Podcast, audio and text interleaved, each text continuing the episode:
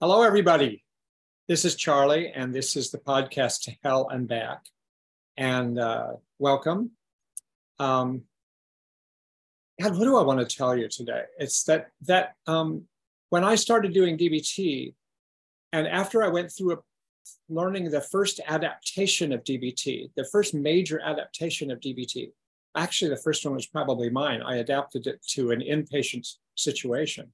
But then there was, was to the population of people with addictions. And I realized, oh, yeah, we made a big deal about adapting DBT to those with addictions and made all kinds of changes. Linehan did this. But then um, I realized that every case I had was an adaptation, that every single person I had to learn how to do DBT with. And there were adjustments to every person. So adaptation is like not the, the exception, it is the norm.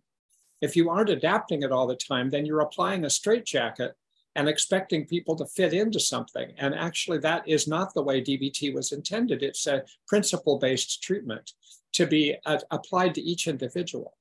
So, to what we're doing today, and it's kind of a follow up of the last two podcasts, if you uh, wanted to check back on them, if you didn't already hear them or see them, is to focus on an adaptation and it's an adaptation to those folks that have autism. And it's like, what do you need to pay attention to? What might help you? What to be alert to when you apply DBT to somebody with autism? And so we've had two hours on that t- topic of autism already, and to some degree, DBT.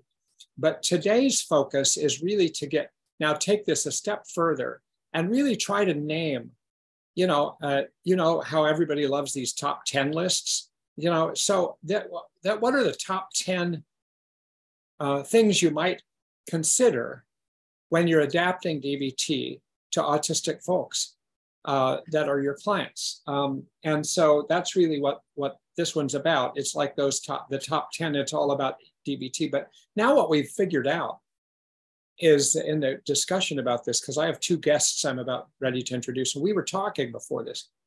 And one of them suggested, Gosh, we have a lot to talk about. So maybe we should have a top 10 list of the hows. You know, all of you DBT people that know about what's and hows, because there are the what skills and the how skills in um, teaching mindfulness. But we want to have the hows and the what's. And the hows is how do you adapt DBT with its various principles and strategies and structures to uh, autistic folks. And then we want to have another podcast that's on the what's, you might say, which is delivery of the skills, uh, because the what's are the skills. Uh, we want to deliver the skills to people with autism. And so, how do you adapt particular skills, like in the four different modules? We want to take a whole podcast on that. So, this one is about how you adapt. And the next one will be about with DBT skills, what you adapt. So let me introduce my guests and then I'll be quiet in a minute because I'm really going to be the background moderator here and they are really the content experts. So maybe if you if you tuned into either of the last two podcasts, um, once again, I have Amara Brook, Dr. Amara Brook, who is a clinical psychologist in the Bay Area. Um, you know, in around uh, Silicon Valley, San Francisco, et cetera. Um, and she's been uh, a, a, DBT therapist for quite some time. Uh, she also has had a specialty of working with people with autism. She also does psychological testing, diagnostic testing, and um, and and really has a, a, practice within her practice of, of that's DBT informed. She also really has a lot of savvy and knowledge and personal knowledge that she shared stuff about the last two times uh, about working with autistic folks and, and applying DBT. Um, and so, uh, welcome again, Amara. Thanks for coming back. Um, Thanks so much, Charlie. Really excited to be here. Great. And then there's uh, Rachel Kraus, is an LICSW, a psychotherapist. Uh, I, she shook her head, uh, which you might not be able to see, but I did. So I, I, I think I got that wrong. LCSWC. LCSW. C. In, LCS. In Maryland, we have oh extremely LC- complicated letter system. Oh, okay, okay. It's the same idea but different same letters. Idea. Okay. so she's a clinical social worker. That that part's common denominator in these two different sets of letters. And um, and she's uh, been a psychotherapist for a lot of years, and she has uh, she does a lot of work of uh, coaching people in executive functioning. Uh, she's a, a neurodiversity affirming person. Uh, she has a lot to say about people with neurodiverse neurodiversity and adapting DBT to autism. And, uh, and, and so, and she has uh, been a colleague of Amara for some time and friend. And so um, I'm really happy to have you on the podcast and excited to hear what the two of you have to say. So thanks, Rachel, for joining us. Thank you for having me. I'm really, really excited to be doing this. I think it's really important. Good. All right. So here's how this is going to work. Uh, I'm going to basically hand this over to Amara and to Rachel, and I'm going to bring in uh, now and then I may ask a question or or say something about timing or keep us on track basically because they have a lot to say, and uh, I'm to and they've they've done some work of what topics they want to cover. And when I say we've got a sort of a top 10 list here, I mean, who knows? It might be 12, it might be 19. Please don't count and hold us to it. But um, basically, that's the idea. So I'm going to just step off there and and and ask Amara. Uh, do, did you want to get started with making some preliminary comments? Uh, that was what I understood, but I really don't know for sure. So it's it's your ball game. Sure, that sounds good. Um, so we wanted to preface with a few things. Um, I know people may have various different degrees of familiarity with autism and you know what that looks like as Charlie and I discussed on the couple episodes ago, there's a lot of stereotypes about autism and there's different realities. Um, but generally involves you know differences in social communication and um, there's some cognitive um, how kind of how we process the world differences um, sensory differences, and several other things that Rachel and I will allude to. Um, but I, for preface, I just wanted to say that these are general suggestions, like general ways that it's helpful to um, adapt DBT. And um, autistic people do not necessarily all have the same needs. For example, some, like me, I'm an autistic person and also have ADHD. Um, I do really well with auditory only communication. Like I love audiobooks, I love podcasts without video. I actually find the video distracting, although it is lovely to see Charlie and Rachel as always. Um, you know, other people really need the the visual, they really need the video, they really need, you know, they don't do well with just auditory only. And that's just one little tiny example of where autistic people can be really different. People can have different sensory needs and et cetera. And we'll talk about lots of those things. But just wanted to preface by saying we don't all have the same needs. You've met one autistic person, you've met one autistic person. Um, and so this is not going to be just kind of a cookbook, it's going to be guidelines. And it's most important, as Charlie suggested in the intro, to learn what your client needs, including their autisticness, if that's part of their neurotype, including their ADHD, if that's part of their neurotype, including any other things that are part of their needs, and adapt accordingly. Um, so, you know, take take what works and most importantly, adapt to the specific needs of your client. Um, so I'm going to hand it over to Rachel for a moment. She's going to mention another kind of big picture thing before we get yeah. Started. Just um, basically what helps autistic clients is also going to actually help other clients potentially. Um, autistic folks, we've they've sometimes been referred to as the canary in the coal mine. So what's kind of annoying for you may be unbearable for me. And if we accommodate my needs by removing that annoying thing, you're going to benefit as well.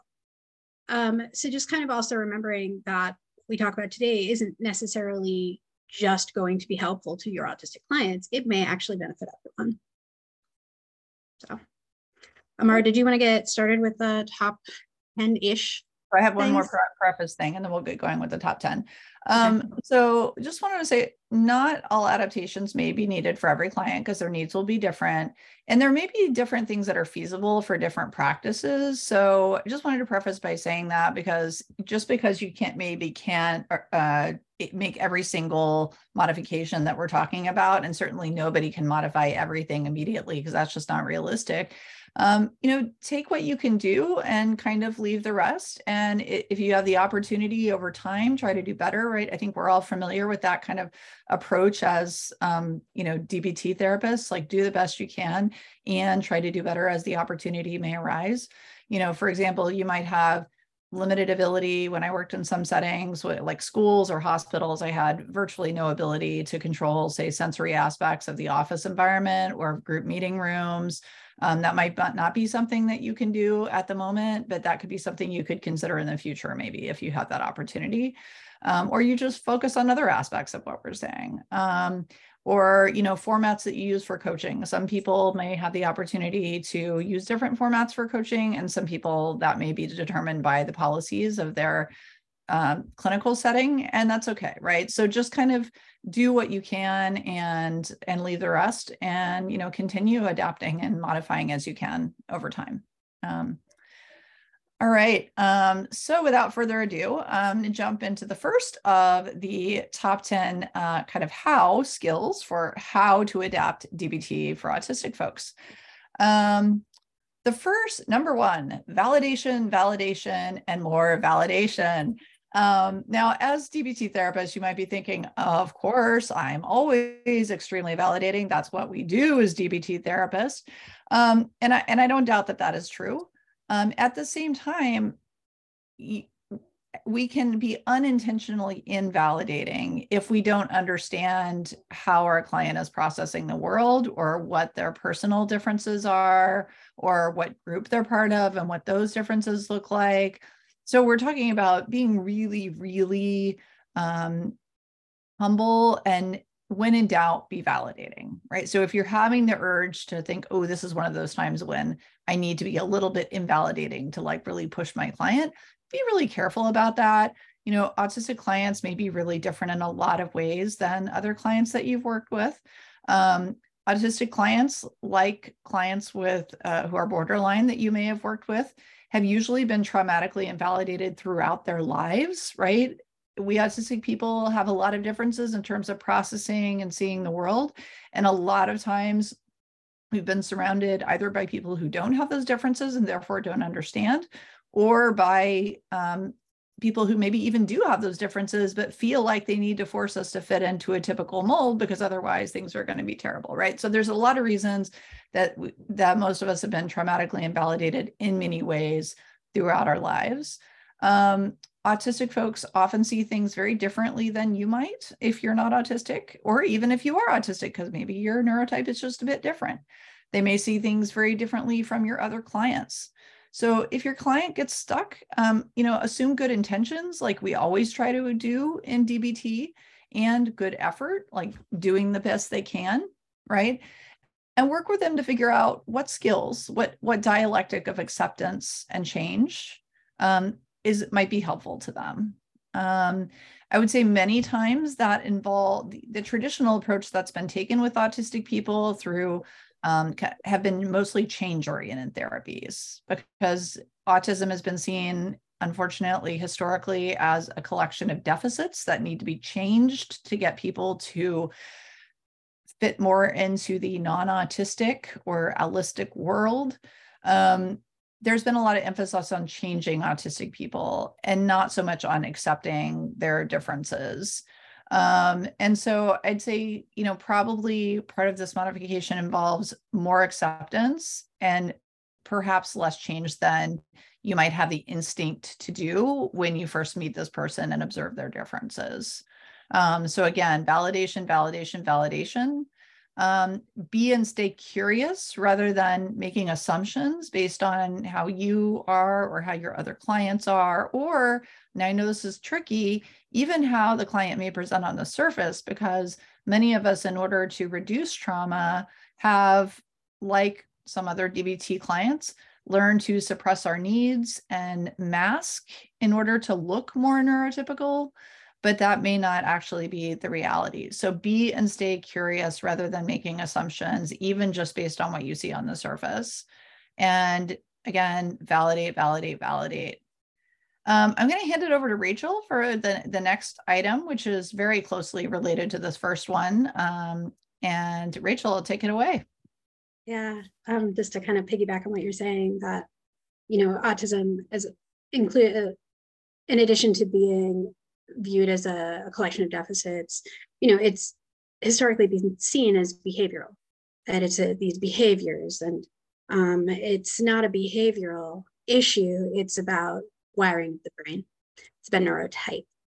Um, so one of the words I've been using, and, and one of the kind of the top 10 things I would encourage folks, especially allistic therapists and allistic being non-autistic, um, is this word neurohumility, which I thought I'd put together until I Googled it and like other people are using it. Um, but the way I've been using it is kind of this extension of cultural humility, which basically means that I, as a therapist, recognize and act as if even though me and this client are moving through the same world and we may even actually share a neurotype um, excuse me my way i could never assume that my way of understanding and perceiving the world is exactly the same as yours it would kind of be presumptuous to even assume that um, a client is the expert in their own life and we need to communicate that we understand that respectfully um, autistic folks have been long been seen accused of being rigid. Um, in a lot of ways, that rigidity can and is a trauma response that keeps them safe. And in order to learn and become flexible, our clients, well, they really have to feel safe first. Um, they need to be understood. They need to feel understood. And then they need to feel cared about. And that's when they're going to allow themselves to become vulnerable in a way that lets them have the flexibility to learn new ways of doing things that just may be more efficacious in, in pursuit of their goals. And that's one of the things we want to do in, in DBT is allow people to have access to those skills. But again, we have to, like you said, lead with validation. And there's some ways to do that. Um, you know, we have these basic assumptions in treatment that this is a real relationship between equal people.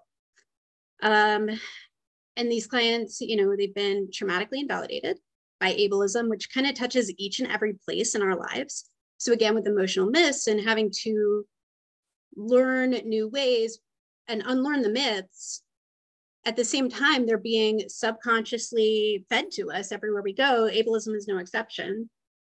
Um, and our clients, because they've been living in this reality, they, they're either on the defense uh, more readily or they're going to utilize that fawn, that people pleasing response. And we need to convey our neurohumility through the language we use. So how do we do this? Um, you know, we're going to reflect, we're going to reframe, and we're also going to invite the client's dissent. So what I mean by this is we're going to always reflect, we're going to reframe, we're going to provide information in a uh, in a question form.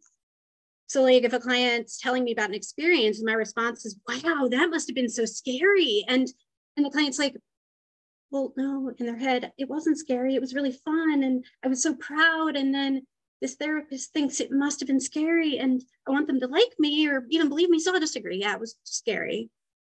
Versus me saying something like, I could imagine that was a scary experience. Is that what it was like for you?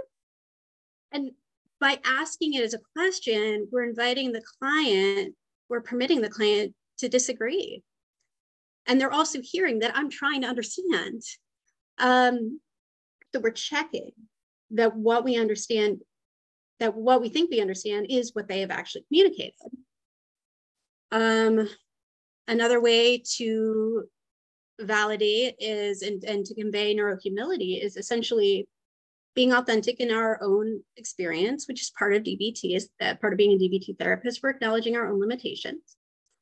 Um, while there's going to be limitations in our setting, we really need to make sure we're being honest with our clients about why we're asking for certain things, not like inventing arbitrary policies or shoving rules on clients inflexibly. And even this is addressed in our DBT manual that being inflexible is not always the most effective way, um, especially if those rules, the that inflexibility on our part is to get our own needs met. We're just going to be radically authentic with our clients. We're going to say, this is my limitation. Um, that's how we're going to gain trust. And then we're also going to be able to set those limits when we need to. Um, and then the last piece in here is that when a client says, I can't, that we're believing them, that we're not pushing, you know, we have this trauma as we move through the world of try harder, try harder, try harder And by not leading with validation, by not um, believing immediately, you can't. You've tried it. We as therapists, we're going to perpetuate that trauma. Oh, the therapist doesn't believe me either when I say I can't. We're going to go back. We're going to say, okay, you can't. We're going to problem solve. The problem solving doesn't work. We're going to go back to those four options for solving any problem. And we can talk more about that in our next uh, how we do it, what we're doing. Is it the how next time? Um, it's the why. The what, sorry. What. The last piece I have in here is essentially like embracing these questions, answering all the questions, encouraging questions. Um, a lot of times autistic folks are looking for precision, precise wording to, and precise understanding. Um, historically, autistic folks can be, when they ask questions to understand, it can be seen as a challenge to authority, and people don't like that. And what we're doing is we're stepping in and we're helping them feel safe to understand the way they need to by inviting these questions, by by asking them and by answering them. And you know, it might feel like to you these questions are excessive. However, what you're doing is you're validating. Bring me all your questions. I want to help you understand this is neuro humility in action. Is even if you feel it's excessive, please bring the, me the questions. And this can translate later if all those questions are not effective in one area. Once our client trusts us, we are going to be able to help them figure out other ways of navigating certain environments. Great. Hey, I, I want to I want to pose a question to the two of you based on what you just both said. Um, and and I realize that in our dialogue here or trialogue or whatever it is when three people talk, um, that uh, that I I'm I guess I'm the allistic one. And uh, so, so as the allistic person who's a therapist, and let's say I was treating a person who I knew maybe or probably or has some signs that they have autism, okay?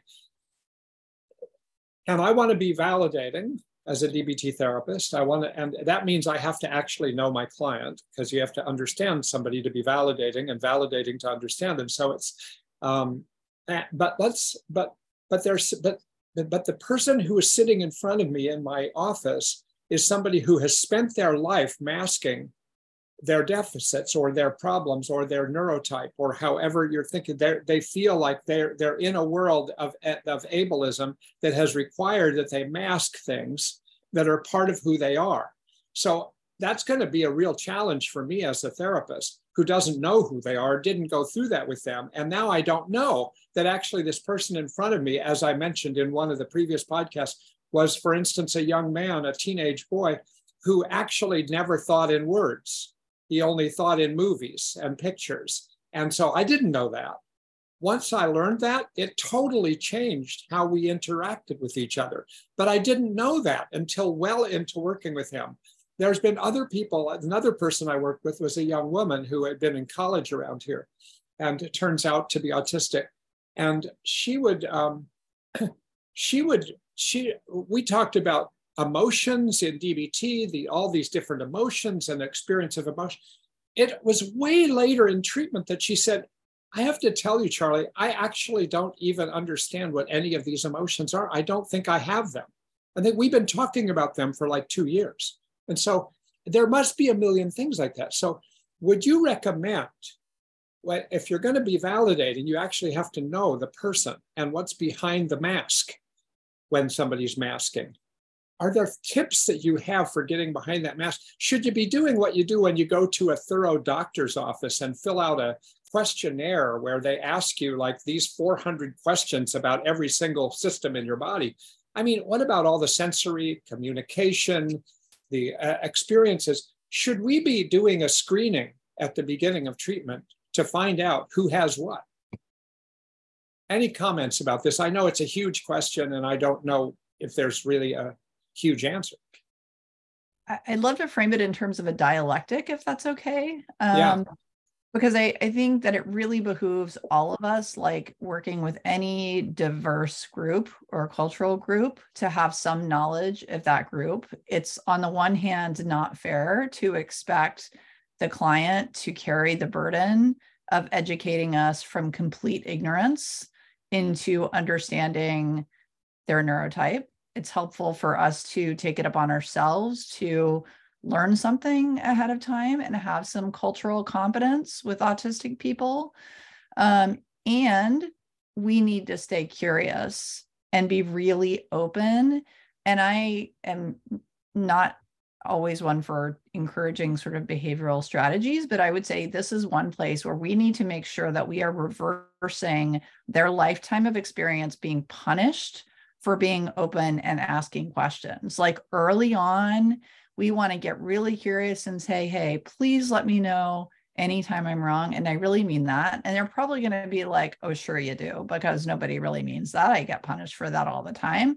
And then we need to think, well, if I really want to know about them and I really want them to be open, then to see, tell me, can you tell me in the first five minutes, like something that I'm getting wrong? Like, is there anything you can think of that I've gotten wrong already? Mm. Right. Mm. And then be like, I am so glad you told me. Thank you so much. Cause I would have had literally no idea and I would have kept doing that to you. And I really don't want to. Right. Mm. And so we need to like set the stage where like we are all about encouraging them to be open and authentic and being really mindful for ourselves.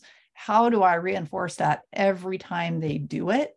Rather than accidentally sort of punishing them in the way that they've probably experienced throughout their lives. So again, the dialectic I think is we need to take it up on ourselves to develop cultural competence with autistic people and not assume that different that what we think the typical autistic person is like is a good fit for this person. We need to stay really really curious and then be really positive and affirming whenever they correct us and help us learn. So, okay.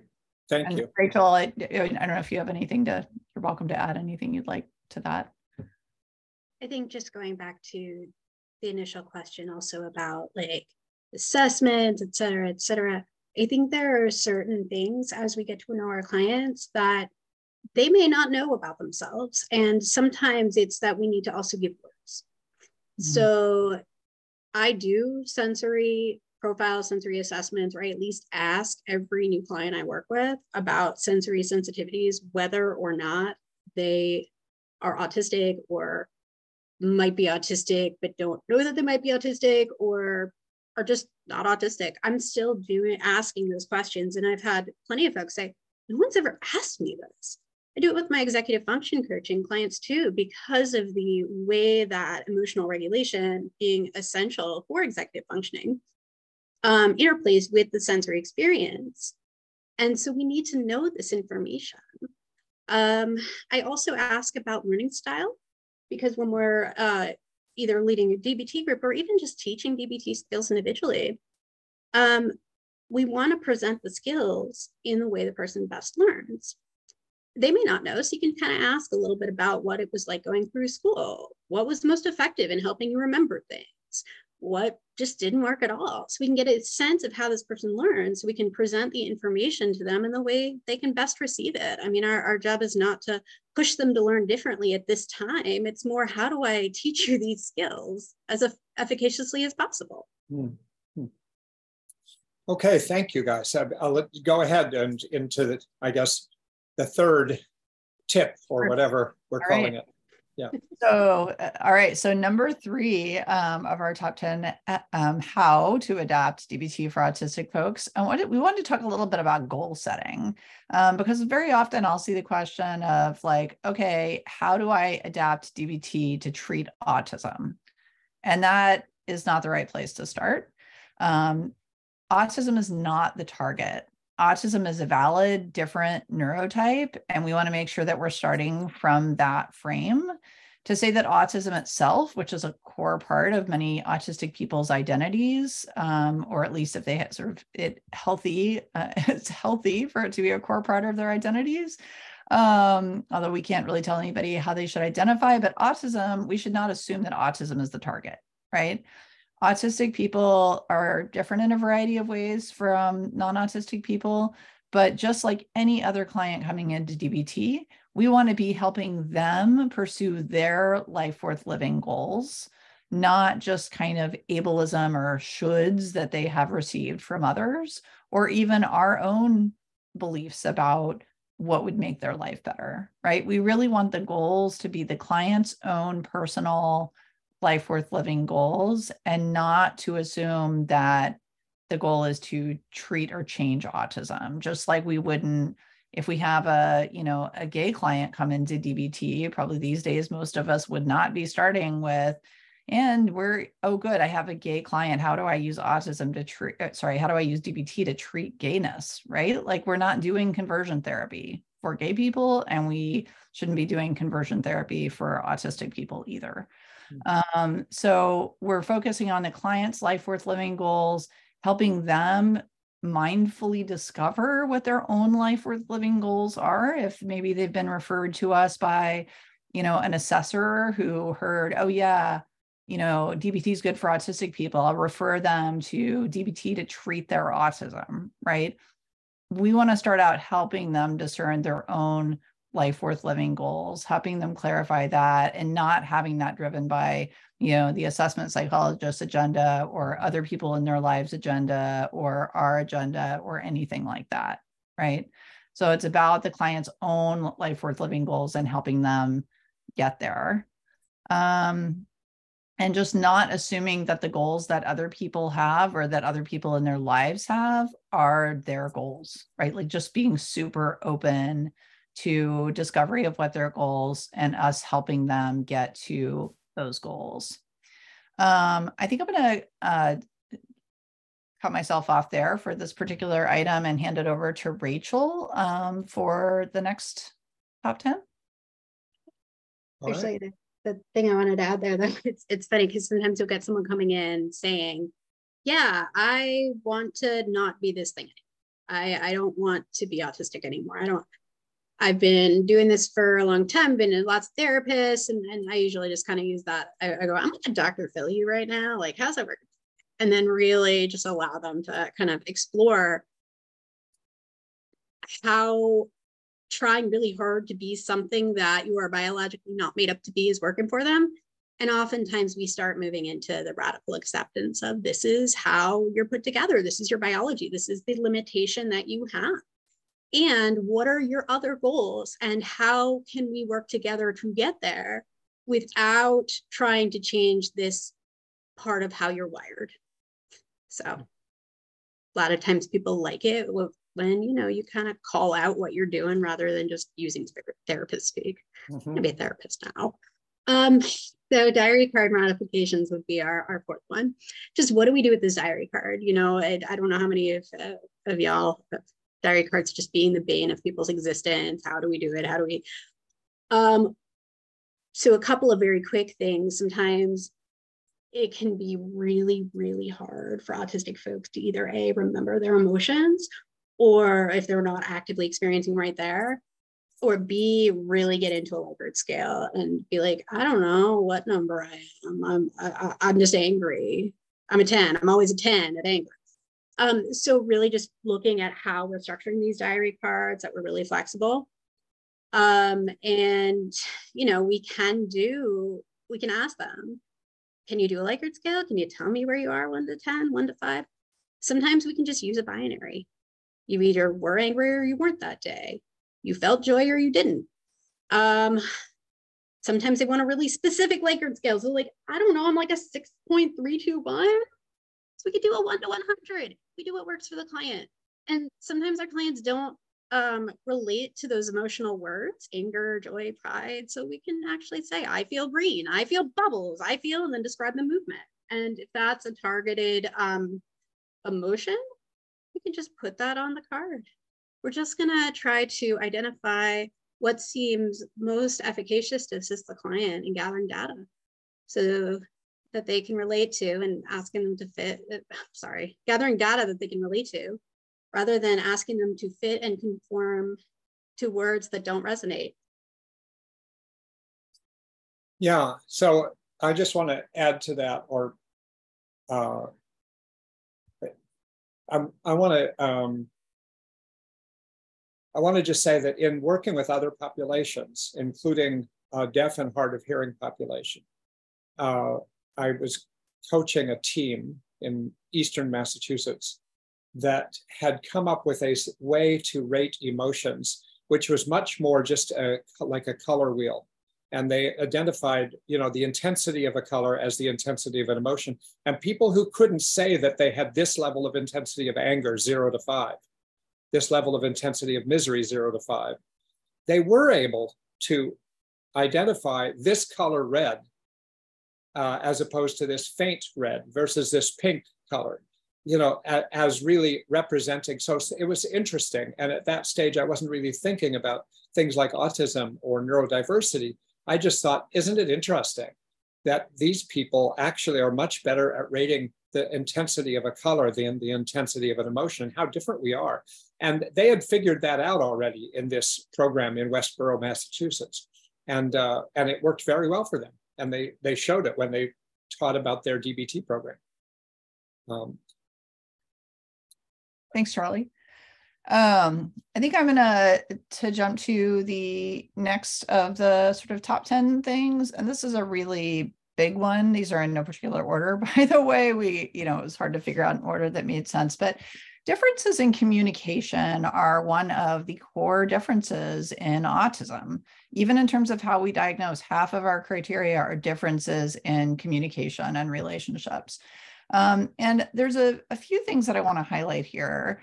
Um, so, one is a lot of types of therapy, including DBT, really heavily lean on verbal speech. So, expressing ourselves through verbal speech and receiving verbal speech. Um, and for some autistic people, that is, there are differences in terms of verbal speech, right? So the most obvious is some people um, don't uh, communicate through verbal speech at all. Those are the people that people think of as nonverbal or non-speaking. Um, there are other ways to communicate. Like people used to assume that if somebody didn't communicate with verbal speech, that they weren't smart or that they didn't have anything to communicate. And now we know better. There are people who do not communicate through verbal speech because of, say, apraxia, which is where somebody's um, body and brain cannot make verbal speech, but it doesn't mean that they don't have thoughts to share. Um, so it really, there are other people who do communicate through verbal speech, but there may be differences on their speech. So it may take them longer to formulate their thoughts, right, and to get them out. They may that the way what they say may not mean exactly what you think it means based on a non-autistic perspective right? So even for people who do seem verbally fluent and articulate, um, there may be differences in their verbal speech communication. Um, so we really want to be to offer um, alternative communication options when we're helping autistic folks. So obviously, if there's somebody who doesn't use verbal speech or has difficulty using verbal speech, sometimes people are articulate, sometimes and other times they lose their ability to speak we want to offer other options like in a chat, uh, you know, chat in an online format. Or, for example, if you have an online group, allowing people to participate via chat rather than just verbally. Um, if we're in the office, allowing people to communicate through paper and pencil or through a whiteboard or a chalkboard or something like that.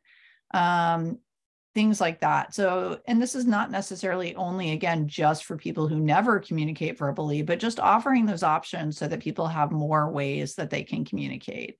Um, in coaching, some people do offer the option of coaching through messaging of some sort, like text or signal for, or WhatsApp or something like that. Of course, you want to use something that, that is secure.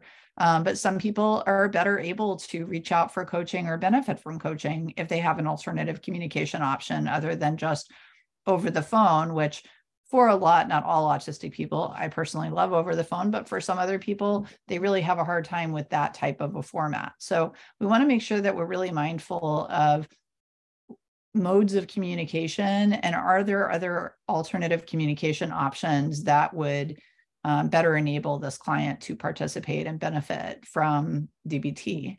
Hmm. Um, I would say the, the other big thing besides verbal, nonverbal is many autistic people communicate directly. We tend to say what we mean, literally, and not to necessarily be communicating with lots of hidden, subtle hints type of things. And if a non autistic therapist is assuming that the DB, that the autistic person is communicating in a neurotypical, you know, hidden, sudden, you know, sudden, subtle hint type of way.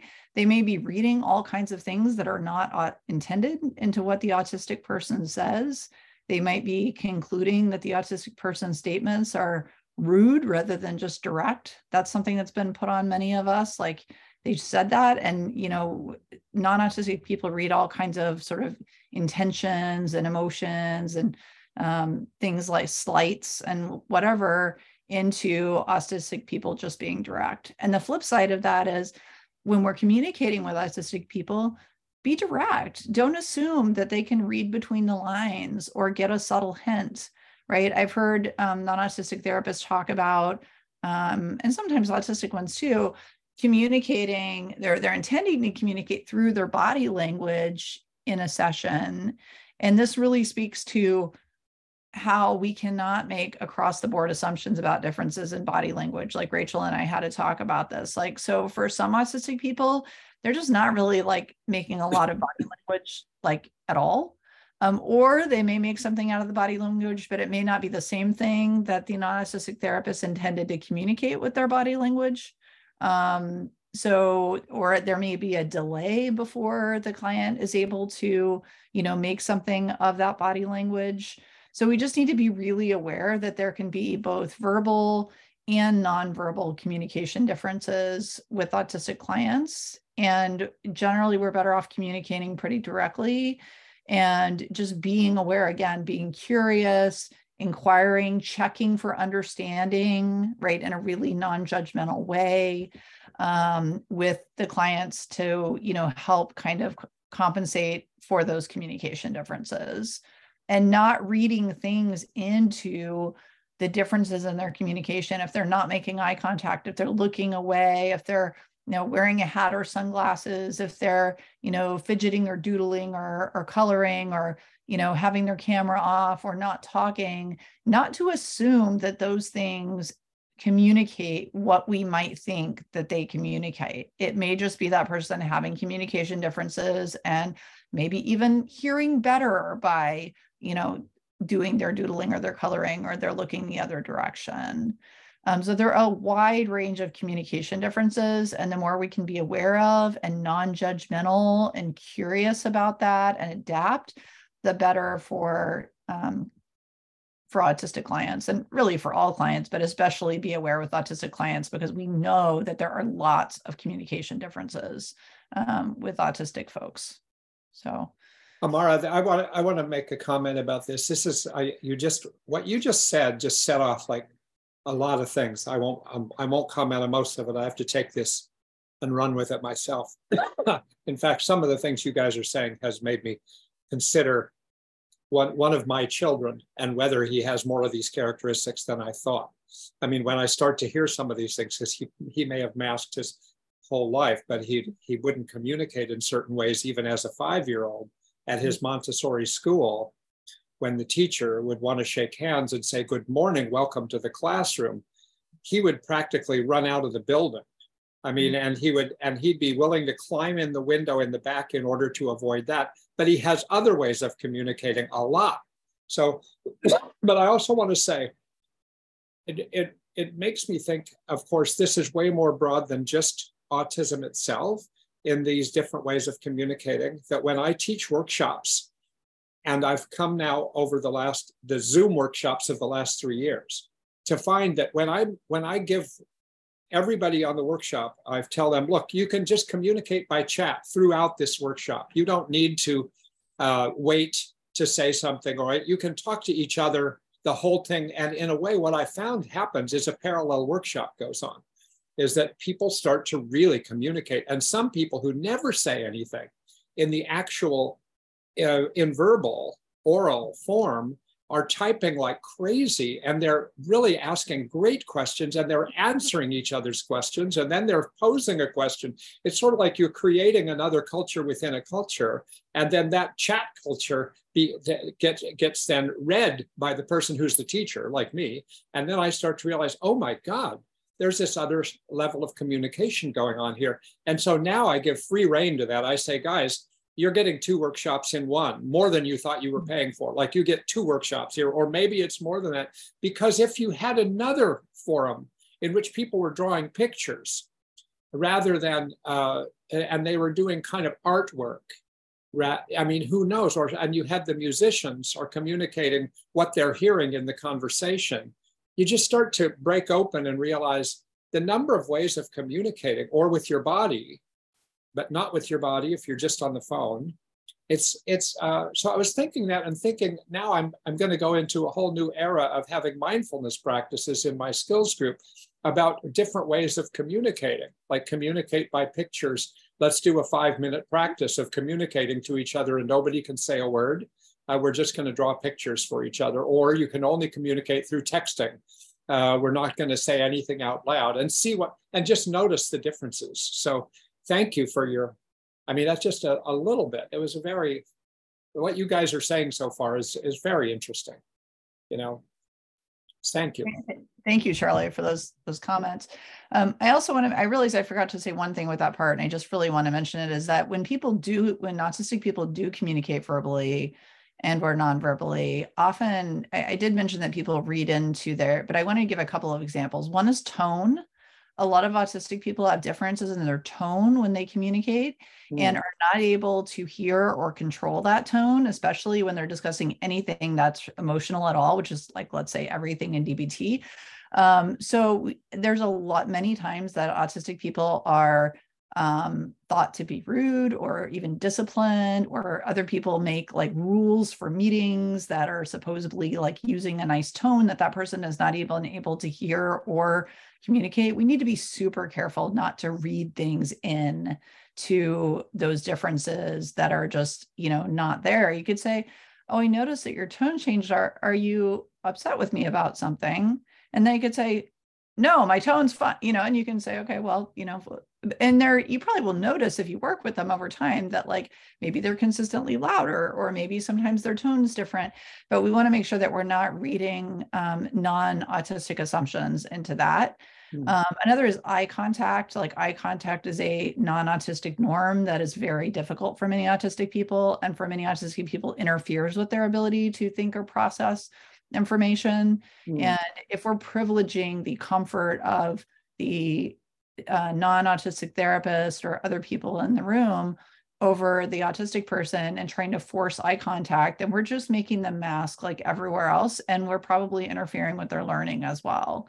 So we just want to make sure really super sure that we're not inflicting those non-autistic norms like um, sort of like soft tone or you know eye contact that may be really interfere with their ability to fully participate and learn. Um, and on top of that, be invalidated again, right? Just like they have been in other parts of their lives. Mm. Um, Rachel, I wanted to hand it over to you to uh, talk about sensory considerations. Our number six, sensory. I apologize, I had to run off for a minute uh, to no take problem. something. Um, it, it, one reflection on, on, something Charlie had mentioned, though. Um, thank, thank you, Amara, because it's it's also kind of this argument of, of building in just more inclusivity into our DBT. Um, one of the groups I was working with, a non-DBT group, a couple of days ago, actually, we were talking about this viral TikTok that went out there of this teacher of probably kindergarten first graders. Um, and she has this chart on the wall and each, there was some music going and each kid, as they would enter the room, would touch a picture on the chart it's a heart or a I, I can't remember what the other pictures are. And that would signal the way the child wanted to say hello, whether it was a hug or a high five or a bow or a dance move. And you watch these, these kids funnel through and they each one is a little bit different. I think the dance move was the most popular in this particular class. But again, it's a way of being inclusive, not prioritizing or um, yeah prioritizing one person's comfort breeding mm. rather it's giving the kid an opportunity to say this one is the most comfortable for me and the teacher who created the chart is obviously or, or one would hope not going to put anything that causes her discomfort on there mm. um, so it meets both needs and so I thought that was pretty cool. And, and your story very cool. reminded me of that. I wish I, I wish they did that when when my son went to school at that place because he he would have had lots of very cool ways to enter the room, but the normal conventional handshake was not his thing, you know. Uh, yeah. yeah. If they did hip hop on the way in the room, he would have been all right, actually. He would have done just fine with just fine. Teacher. Just fine. Yeah. Yeah. Okay. On to sensory. So, talking about sensory, because we can't talk about autistic folks and not talk about sensory sensitivities, hyper or hypo, meaning like very, very sensitive or actually not sensitive at all to the point where you don't even notice. So I think hmm. Amara, in the past couple of podcasts, you talked a bit about the eight sensory systems. We have eight systems, not just five, um, but just kind of a, a brief. The additional three include proprioception, which is this kinesthetic knowledge, um, knowing where our body is in space, and then there's an integration of a visual piece there. Um, there is also uh, pro, uh, not proprioception, I'm sorry, uh, the vestibular sense, which has to do with um, our sense of balance and our inner ear. And finally, interoception, which has to do, do with kind of knowing what's going on inside our body, feeling hungry, feeling like we have to use the bathroom, actually feeling pain.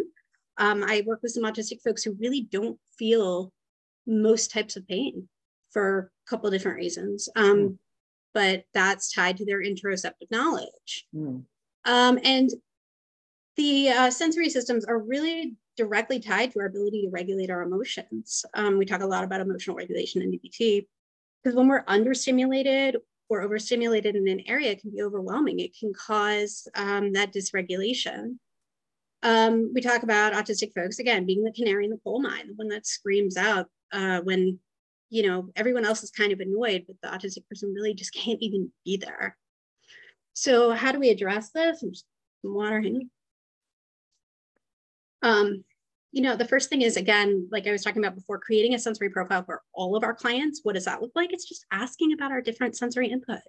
You know, knowing the questions to ask and helping them identify, oh yeah, actually, I really just don't do well in that type of environment. I thought it was just me nope no you're just overstimulated in this one area or you last about this amount of time before you just can't anymore um, and then we can really build this into our skills you know we have our self-soothe and our accept skill um, where we're going to really also talk about those eight systems not just the five in both self-soothe and accept um, and then you know people may or may not know in this podcast uh, one of the things that I do is I add an S onto the please scale, making it pleases. And that S stands for balancing our sensory input. So if we're trying to regulate our emotions and we feel we're pretty balanced in all the other areas, we're also looking at, oh yeah, but I'm also exposing myself to all this noise all day. And maybe that's what's dysregulating me. Maybe I need to be using some kind of noise blockers. Maybe I need to be taking more breaks and getting away from all the sound. Um, and then when um, I've historically introduced that skill, we'll actually take a group meeting and we'll together create sensory profiles, even if we've already discussed this individually, because that way the group members can kind of play off of each other. Oh yeah, I'm like that too, or I never thought of that, but you know what?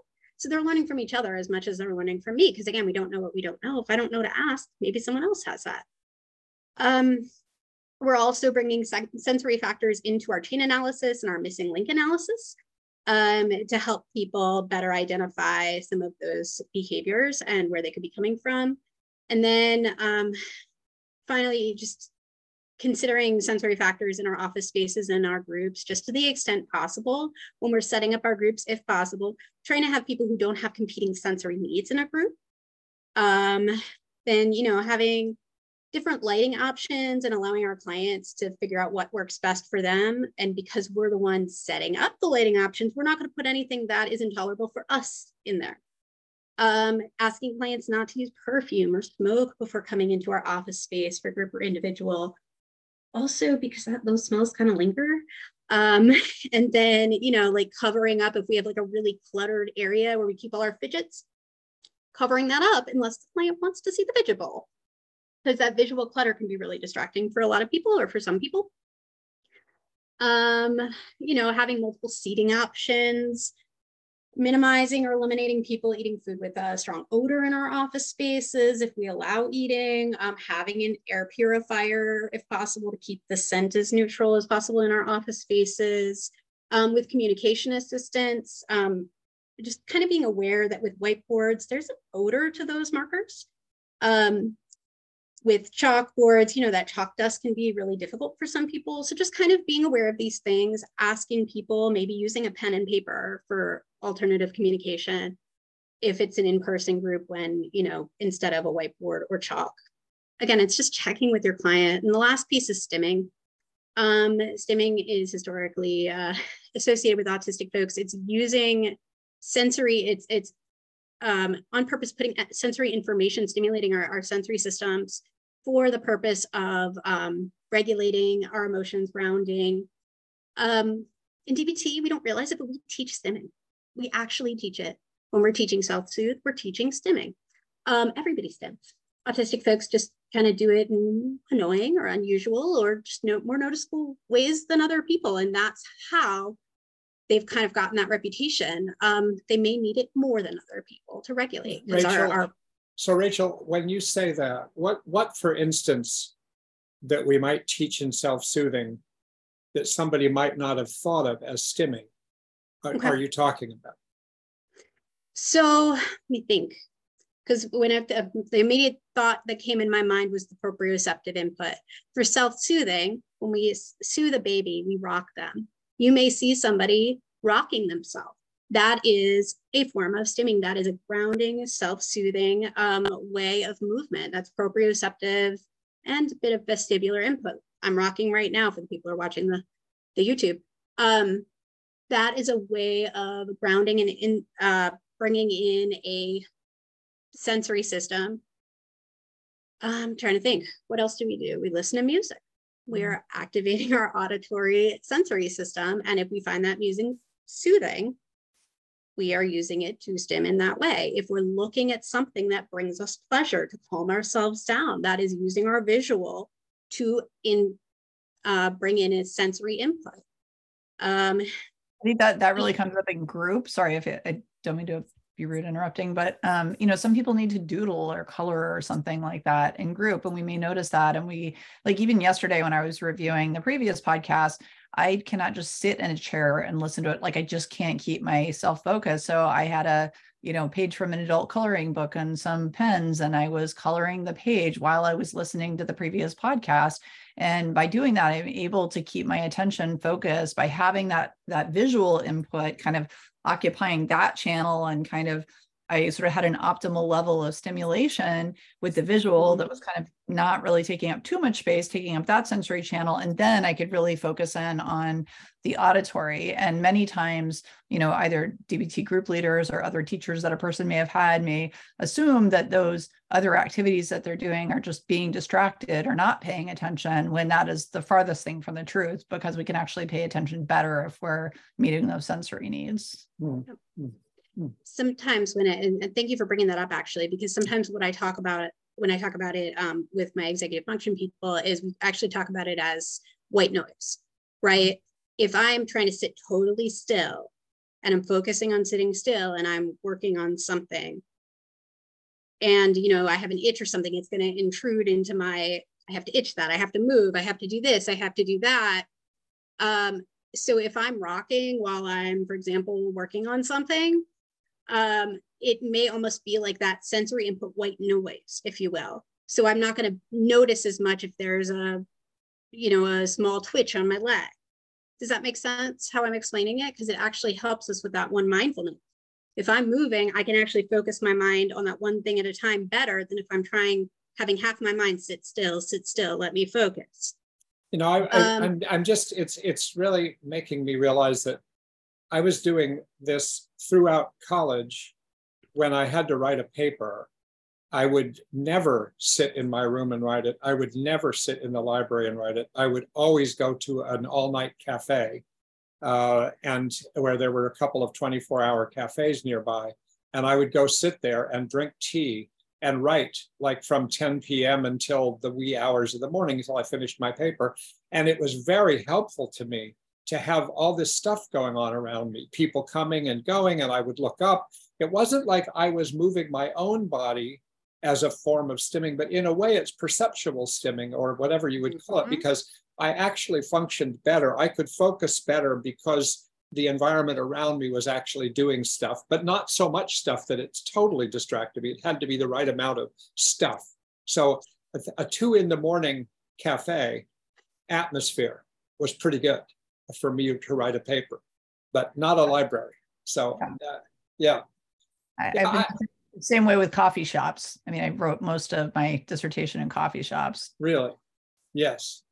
Yeah, yeah. I, I love this this way of of defining stimming this way because stimming in the world of those of us who don't usually use that term sounds pathological. But actually, what you're describing something that's much more broad uh, than than a narrow group of people using a certain thing. Maybe it's more obvious. There's certain kinds of things that stand out, but but it's but put in this context, you depathologize the whole thing. Mm-hmm. Yeah. yeah. Historically, when autistic folks will, will use the extremely stereotypical flapping hands, spinning in circles, right? Right, right. These are forms of stimming to regulate emotions. And when we really, really try to have kids suppress these things and don't introduce an alternative that meets the same need just for our own comfort yeah you know the kids are going to be more frequently melting down yeah. because they are not able to better regulate themselves and honestly uh, it's my understanding that a lot of times folks who are either socialized female assigned female birth um, are missed in a lot of autistic assessments or historically were is because our stims are more like i'm going to sit here and do this to my hair. I'm going to like rub my hair or i'm going to pick at my nails. Those are stims. Yeah. they're just not as big or noticeable as me flapping my hands and twirling around. Yeah. and there's a lot of history behind you know why that is.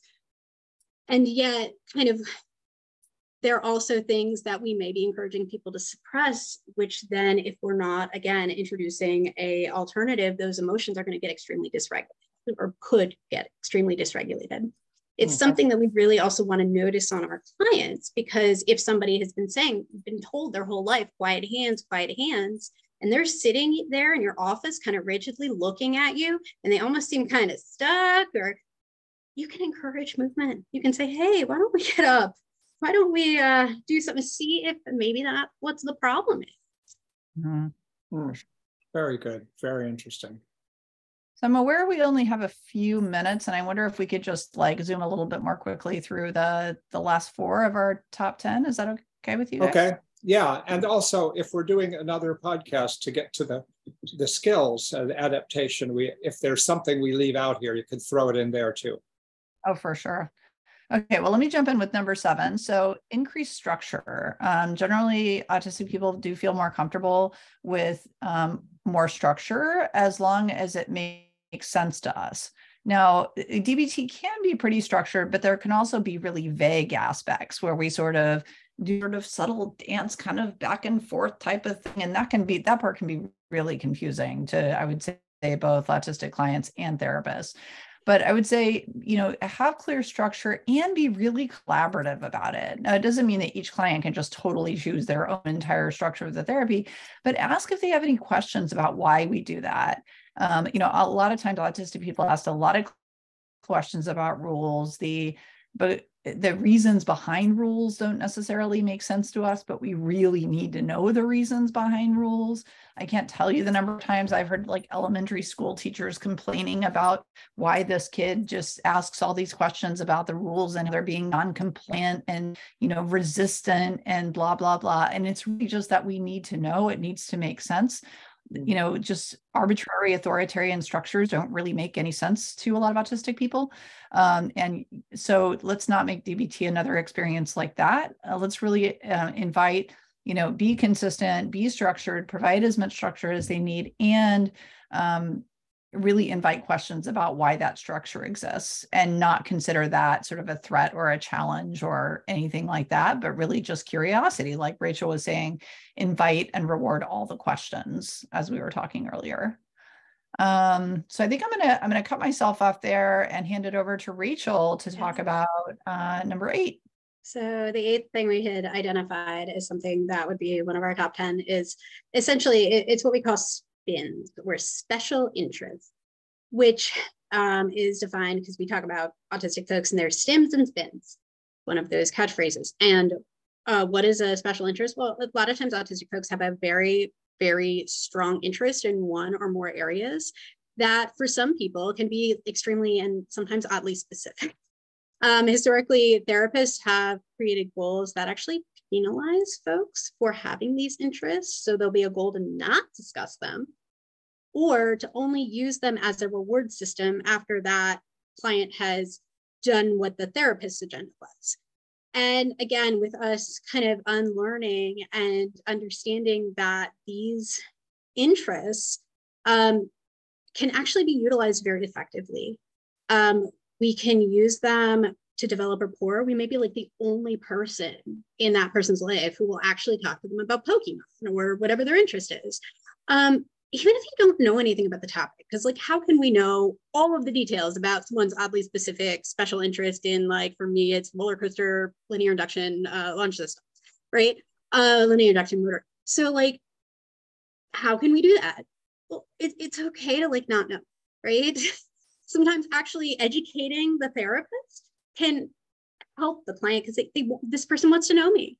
And it puts you know there's these studies that it puts uh, autistic folks into this flow state that was big in like the 70s and it's the thing. And when we're introducing this flow state we can also utilize it like um, for example doing grounding work after trauma work. If you're doing prolonged exposure and your client is still kind of up in that higher SUDS area um, it can be you can say tell me about pokemon you know and again you're going to discuss this ahead of time with the client. Is this grounding for you? And it can be also helpful to transition out of therapy of, into their real life after they've done maybe some trauma work.